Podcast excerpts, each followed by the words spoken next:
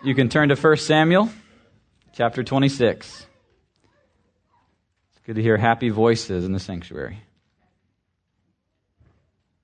1 Samuel chapter 26. As we continue our series through the life of David and Saul and Samuel. We'll be reading all of chapter 26. And we, in tradition here at Hope, is to stand for the reading of God's word out of honor for the speaker who is God. So would you please stand for the reading of God's word? This is God's word. Then the Ziphites came to Saul at Gibeah, saying, Is not David hiding himself on the hill of Hachilah, which is on the east of Jeshimon? And Saul arose and went down to the wilderness of Ziph with 3,000 chosen men of Israel to seek David in the wilderness of Ziph. And Saul encamped on the hill of Hachilah, which is beside the road on the east of Jeshimon. But David remained in the wilderness. And when he saw that Saul had came after him into the wilderness, David sent out spies and learned that Saul had indeed come. And then David rose and came to the place where Saul had encamped, and David saw the place where Saul lay, with Abner, the son of Ner, the commander of his army. Saul was lying within the encampment while the army was encamped around him. And then David said to Ahimelech the Hittite and to Joab's brother Abishai the son of Zeruiah, Who will go down with me into the camp to Saul? And Abishai said, I will go down with you. So David and Abishai went to the army by night, and there lay Saul sleeping within the encampment, with his spear stuck in the ground at his head. And Abner and the army lay around him. And then Abishai said to David, God has given your enemy into your hand this day. Now please let me pin him to the earth with one stroke of the spear, and I will not strike him twice. But David said to Abishai, Do not destroy him. Who can put out his hand against the Lord's anointed and be guiltless? And David said, As the Lord lives, the Lord will strike him, or his day will come to die, or he will go down into battle and perish. The Lord forbid that I should put out my hand against the Lord's anointed. But take now the spear that is at his head and the jar of water, and let us go. So David took the spear and the jar of water from Saul's head, and they went away. No man saw it or knew it, nor did any awake, for they were all asleep, because a deep sleep from the Lord had fallen upon them. Then David went over to the other side and stood far off on the top of the hill with a great space between them. And David called to the army and to Abner, the son of Ner, saying, Will you not answer, Abner? Then Abner answered, Who are you who calls to the king? And David said to Abner, Are you not a man? Who is like you in Israel? Why then have you not kept watch over your Lord the king? For one of the people came in to destroy the king your Lord. This thing that you have done is not good. As the Lord lives, you deserve to die, because you have not kept watch over your Lord, the Lord's anointed. And now see where the king's spear is, and the water, jar of water that was at his head. Saul recognized David's voice and said, Is this your voice, my son David? And David said, It is my voice, my Lord, O king. And he said, Why does my Lord pursue after his servant? For what have I done? What evil is on my hands? Now therefore let my lord the king hear the words of his servant. If it is the Lord who has stirred you up against me, may he accept an offering. But if it is men, may they be cursed before the Lord. For they have driven me out this day that I should have no share in the heritage of the Lord, saying, Go, serve other gods.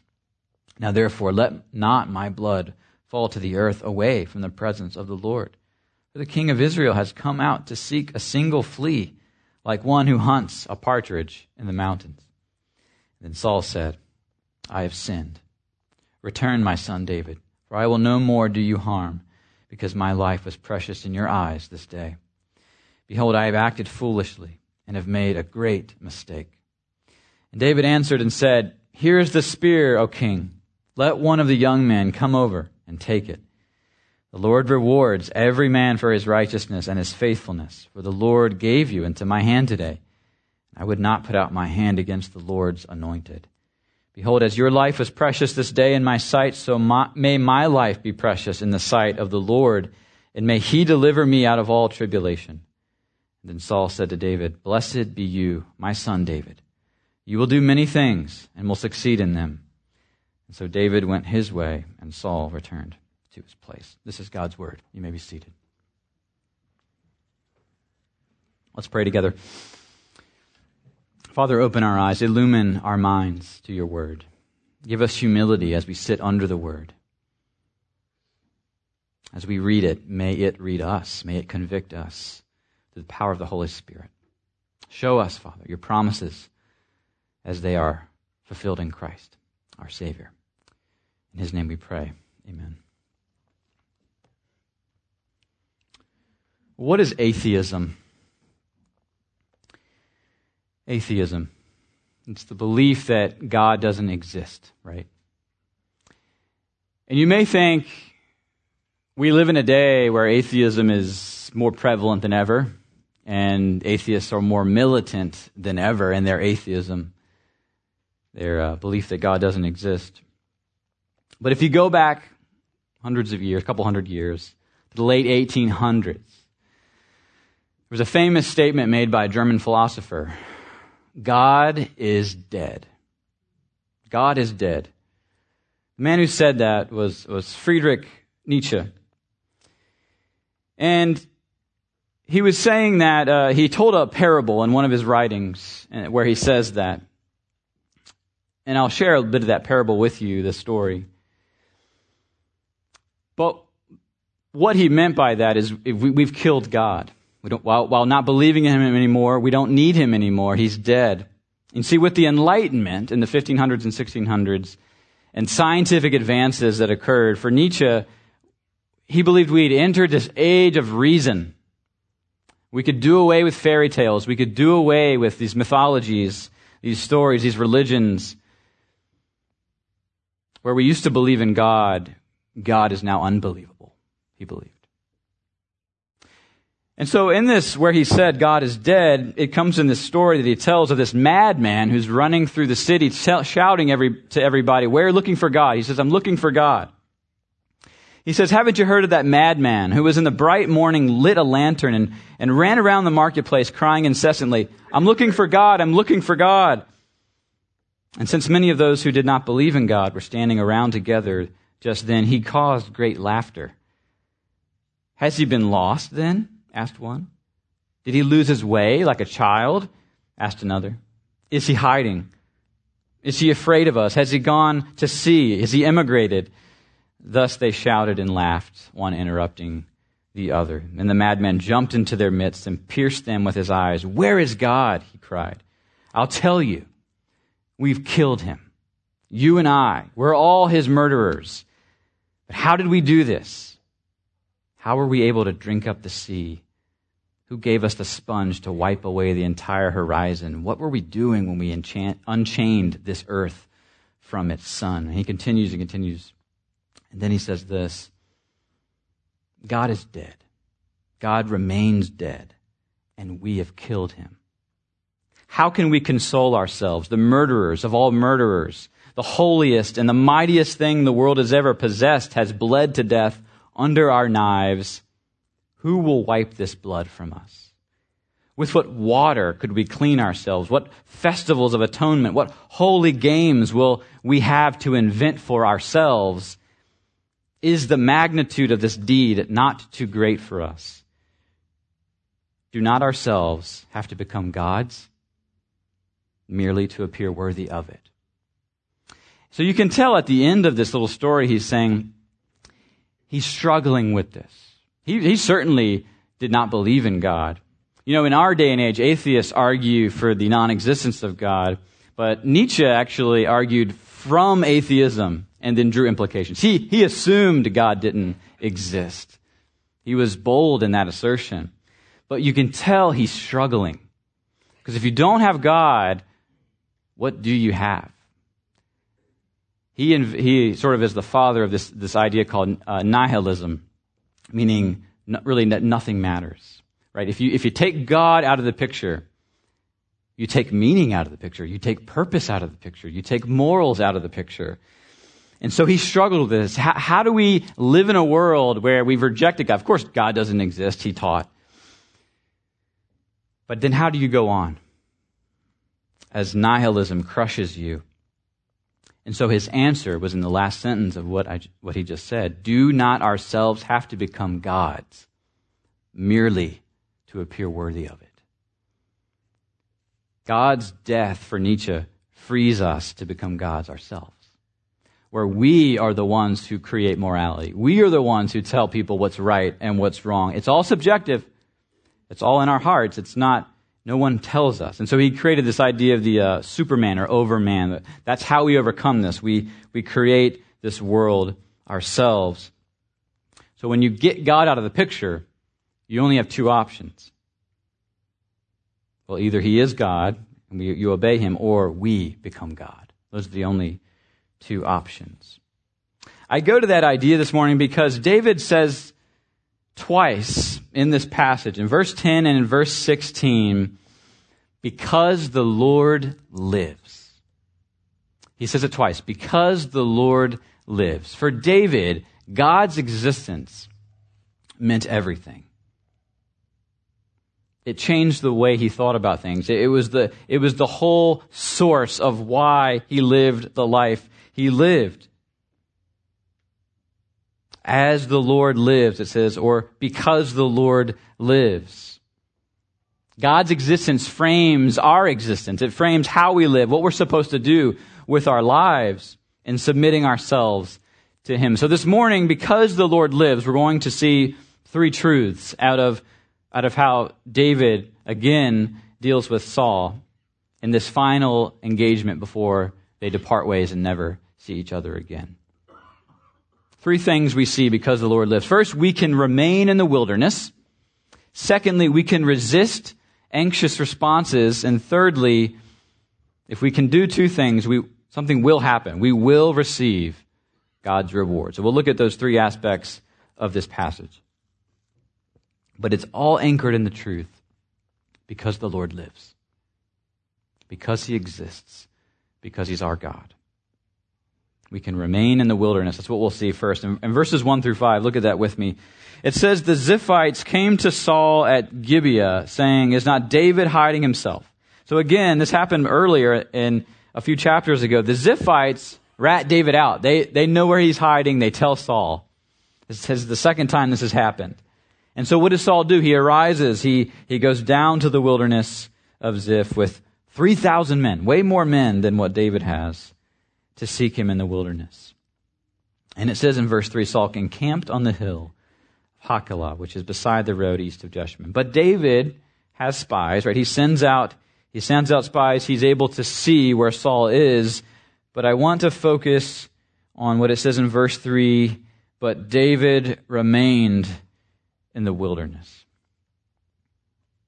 You may have, as we've preached through this series, thought, it sure has taken a long time for David, the anointed one, to become king and to have a life of ease. This is taking a really long time. He's still a fugitive in Israel. He's still on the run. He's still in the wilderness. But that is often what God asks of his servants, of his people.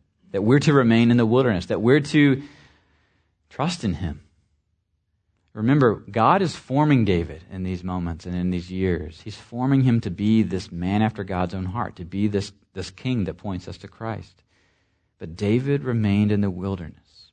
The question for you and I is do we trust the God who keeps us in the wilderness? Do, you, do we trust the God? Do you trust the God who keeps us in the wilderness? If you're a believer in Jesus today, you're like David, you're anointed. You're set apart. We are anointed but without a home here. And so, do we trust God enough to go through the wilderness with Him? Do we trust God like, like Job trusted God when, when he had lost all his children, all his possessions, had sores on his body, and he said, Though he slay me, I will trust in him. Though he slay me, though God slay me. I will trust in him. Brother and sister, when the cancer returns, when the pain doesn't let up, when the tragedy strikes, Do we trust the God who keeps us in those wilderness places?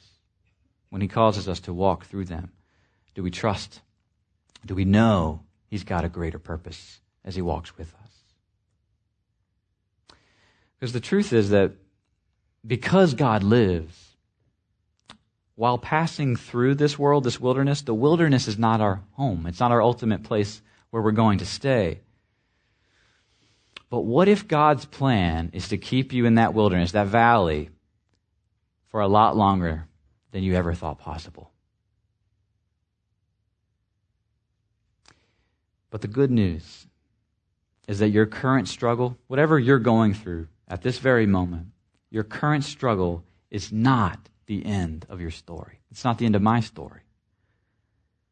Christians have a greater hope than the condition of our bodies, than the status of our finances, than the pain in our families, the conflict in our workplaces, the strife in our world. We have a greater hope. This is not our final resting place. Psalm 23, the psalm that many people know by heart, where it pictures Jesus or God as this great shepherd who guides us, leads us beside still waters. At the end of that psalm, there's a statement that he sends his steadfast love and faithfulness to us all our days. And in, in the ESV, it says that surely goodness and mercy shall follow me all the days of my life. That word follow, that's a pretty, it's actually a pretty weak translation of the, of the Hebrew word. And I want to, as I understood this, I hope it helps you and transforms the way you think about that verse. Surely goodness and mercy, not follow, pursues you, hunts after you, runs after you. Surely goodness and mercy shall pursue you, shall hunt you down all your days. Not just follows you, but comes after you. That's, that's what God's goodness and mercy will do because he is loyal to you because of his covenant. So remember that. As you're going through that wilderness, as you're going through that valley, God's goodness and mercy hunt you down. They track you down. It doesn't just follow you, it pursues you, it hunts you. We can't easily get away from his goodness and mercy. So the challenge for us is not to dismiss God when life gets hard and stays hard. Many people have actually run away from Christian faith, run to atheism because of the state of this world, because of the suffering, because of the darkness. Many people have rejected God's existence because of what they've endured in this world. And it's true, this world is full of pain. This world is full of struggle. But God is full of promises to be with us in the pain to be with us, to walk with us, to give us his goodness. You see, in these circumstances, David was probably tempted to doubt, but he trusted instead. He trusted instead, and he sought out this position of where Saul was. See, in verse 4, David sent out spies, learned that Saul had come indeed, and then he rose and came to the place where Saul had encamped. So, so David, in the midst of this wilderness, he is being brave. He's being courageous. He is being daring, right? Going after Saul in this circumstance. So that's the first thing we see is that we can remain in the wilderness. We can do this because we have God, because he lives. Let's look at the second section. From verse 6 to 16, we see the plan that David comes up with. So here, David spots out where Saul is encamped. Uh, the encampment is circled around Saul. He has a spear and a water jug next to him, and they're all sleeping. And we see later in the text in verse uh, 12 why they're sleeping such a deep sleep. God had put a deep sleep upon them. And so David goes to two men, Ahimelech and Abishai, and he asks this question Who's going to go with me down to the camp? So it's the middle of the night, right? They're going under the cover of darkness to go into the middle of the camp. And verse 7 says, And David and Abishai went down to the army by night, and there lay Saul sleeping within the encampment with his spear stuck in the ground at its head, and Abner and the army lay around him. And so you get this conversation now. Here you got Abishai and you got David, right? They're sneaking into this camp at night. No one can hear them. No one, no one knows they're there. And they have this little conversation between each other. And Abishai says to David, verse 8, God has given you this enemy into your hand this day. Now, please let me pin him to the ground with one stroke of the spear, and I'll not have to strike him twice. What's he saying? I'm, I'm going to get him in one hit.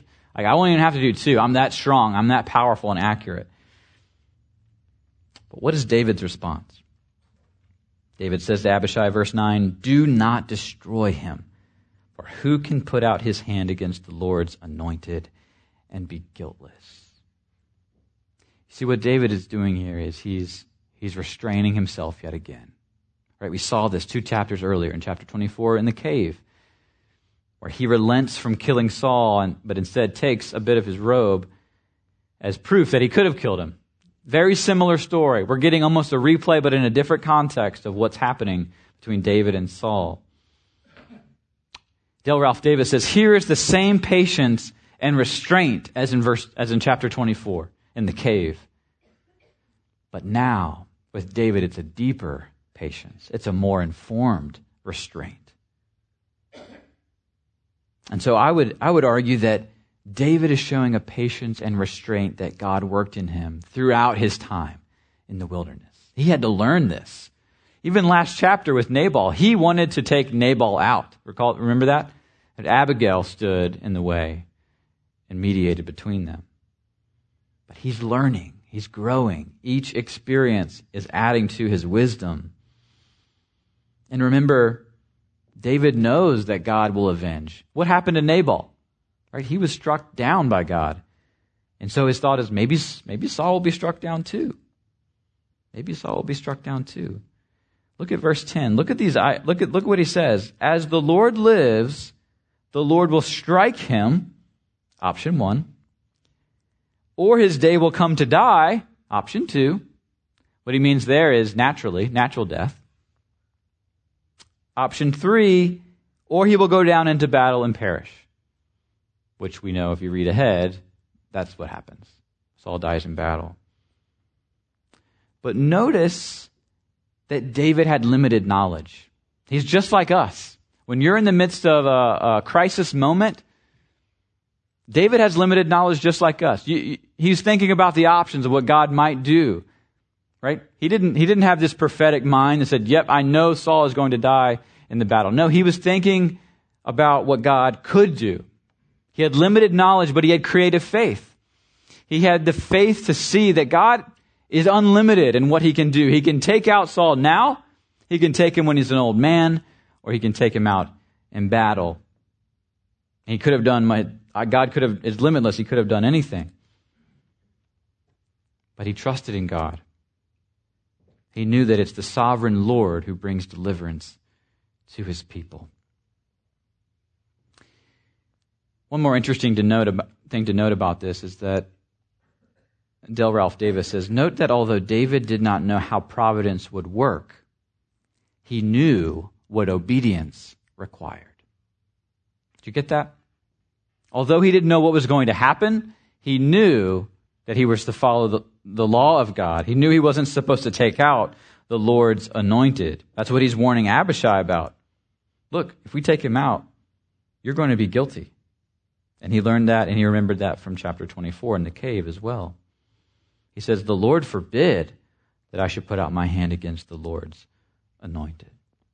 It's a reminder that when we are in difficult situations, when you are in a tough spot at your job, say, or uh, in a marriage, your marriage is, is, is broken, you don't think it's going to be healed.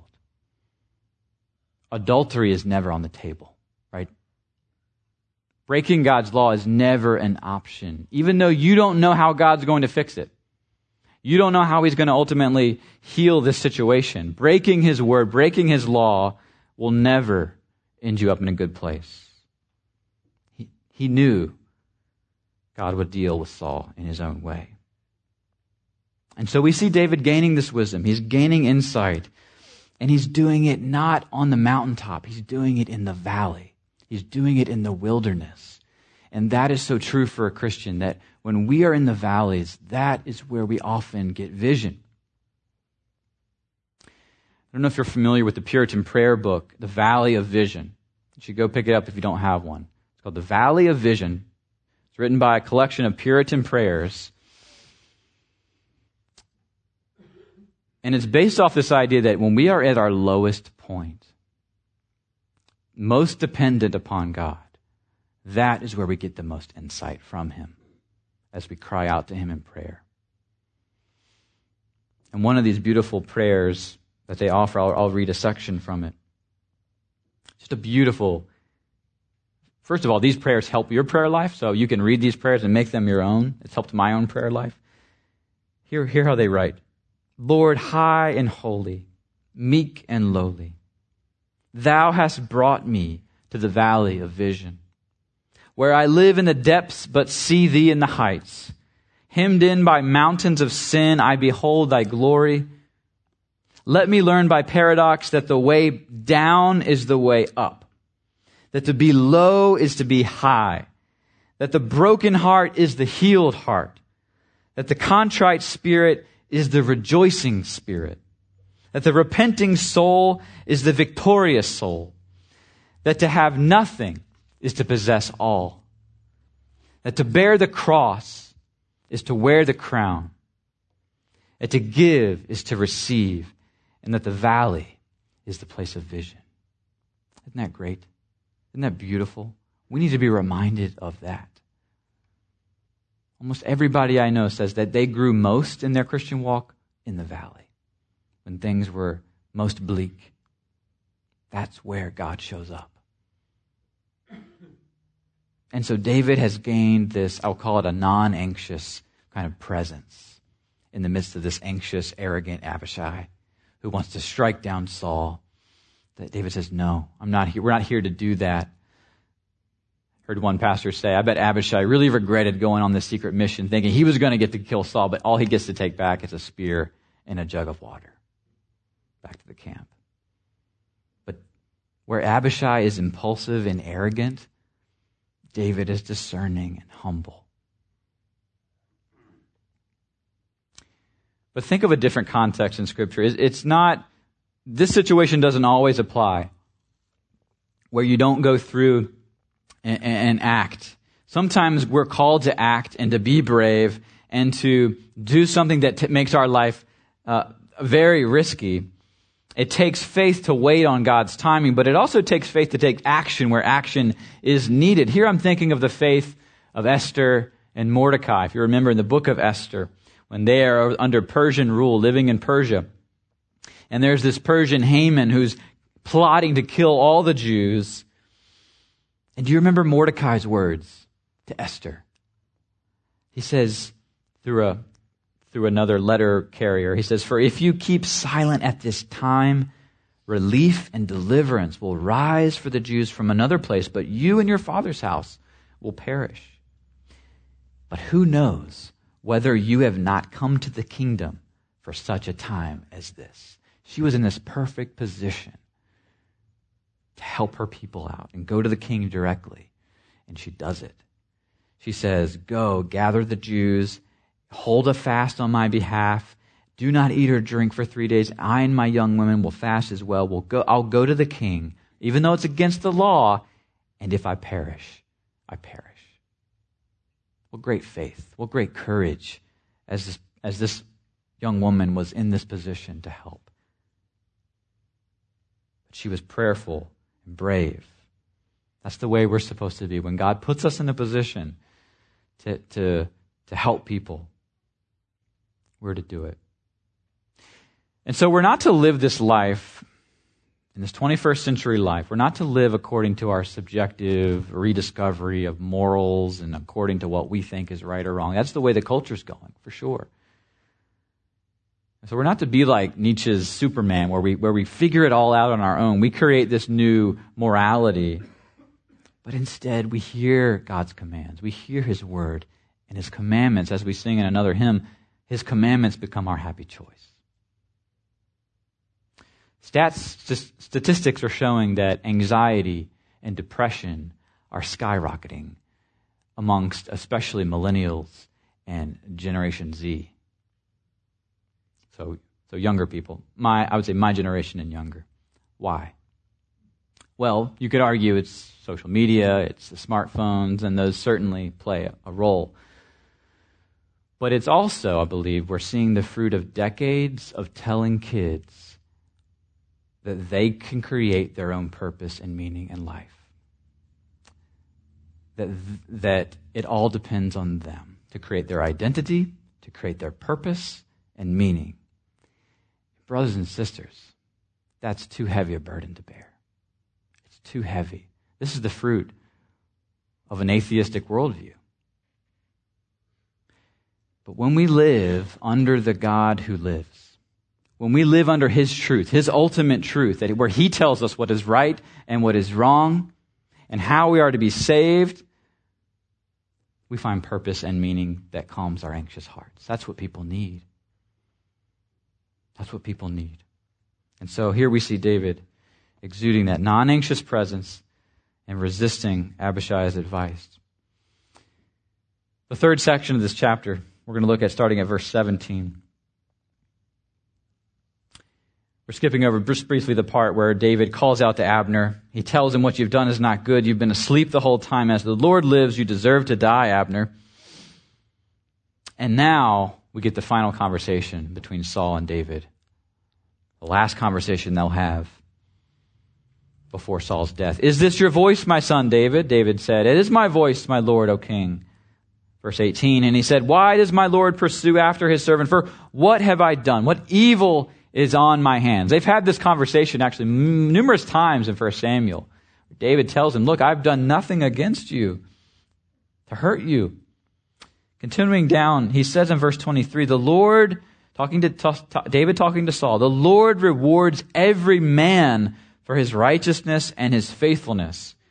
For the Lord gave you into my hand today, and I would not put out my hand against the Lord's anointed. What he's saying is, I've been faithful to God, and he gave me a reward, which is having you in my presence, where I could have taken you out, but that would have been against the Lord's will. So I didn't do it. But it's interesting he says reward, isn't it? The Lord rewards every man for his righteousness. How do we think about rewards from God and God giving us things? Well, the truth is that we will all receive a reward for how we've lived. You and I both.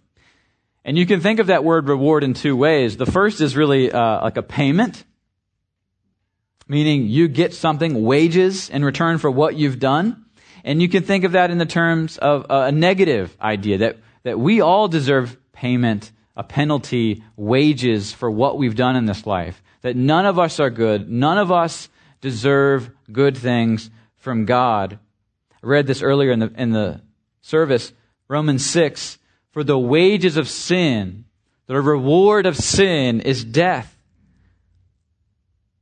But you can also think of a reward as a gift, something given to you.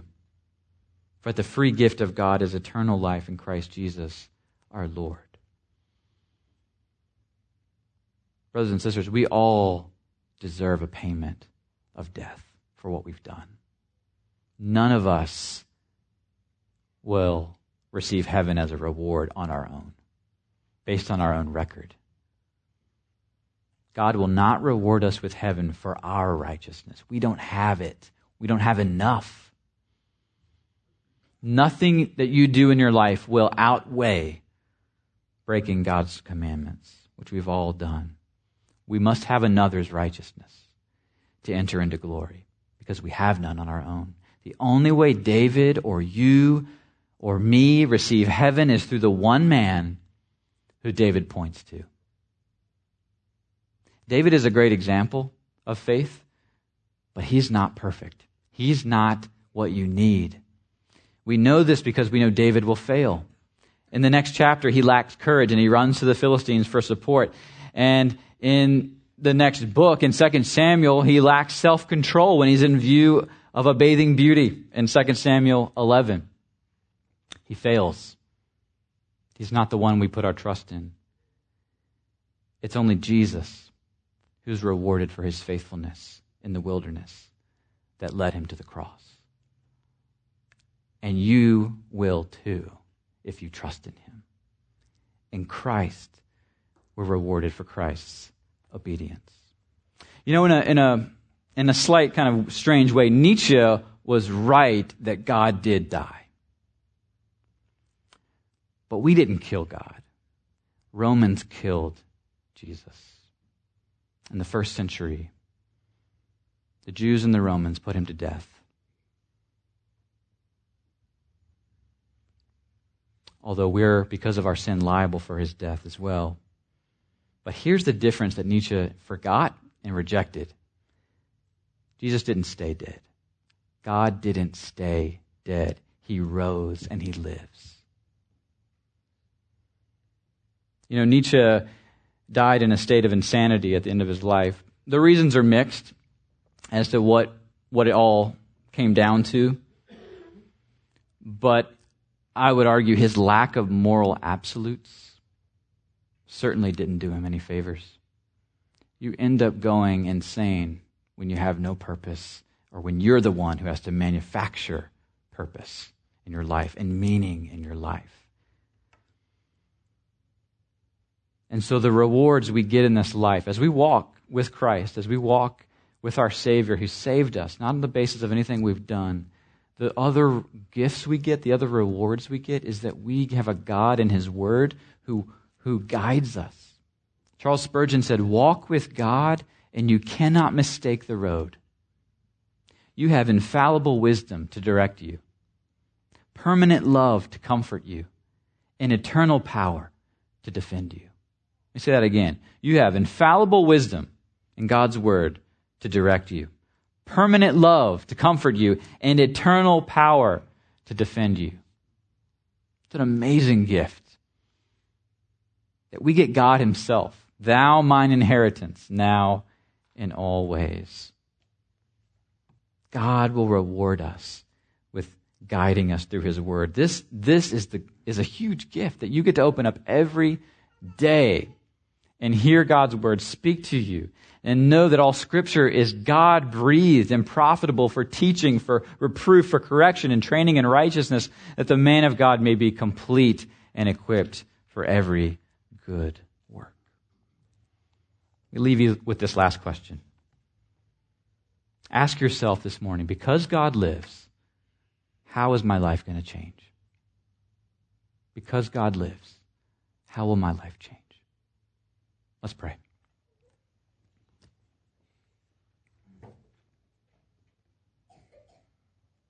Father, we're amazed that you've given us so much that we so often don't take advantage of. Um, many times in the wilderness, we are tempted to forget and to run to idols, to run to things we think will comfort us but don't. And we tell ourselves and we believe the lies of the evil one that did God really say? What's the first lie that was told in the garden? Well, here we have in your word that God lives. The tomb is empty. May we be forever changed as we walk that journey together as your church, as your bride. Come, Lord Jesus, we pray. In your name, amen.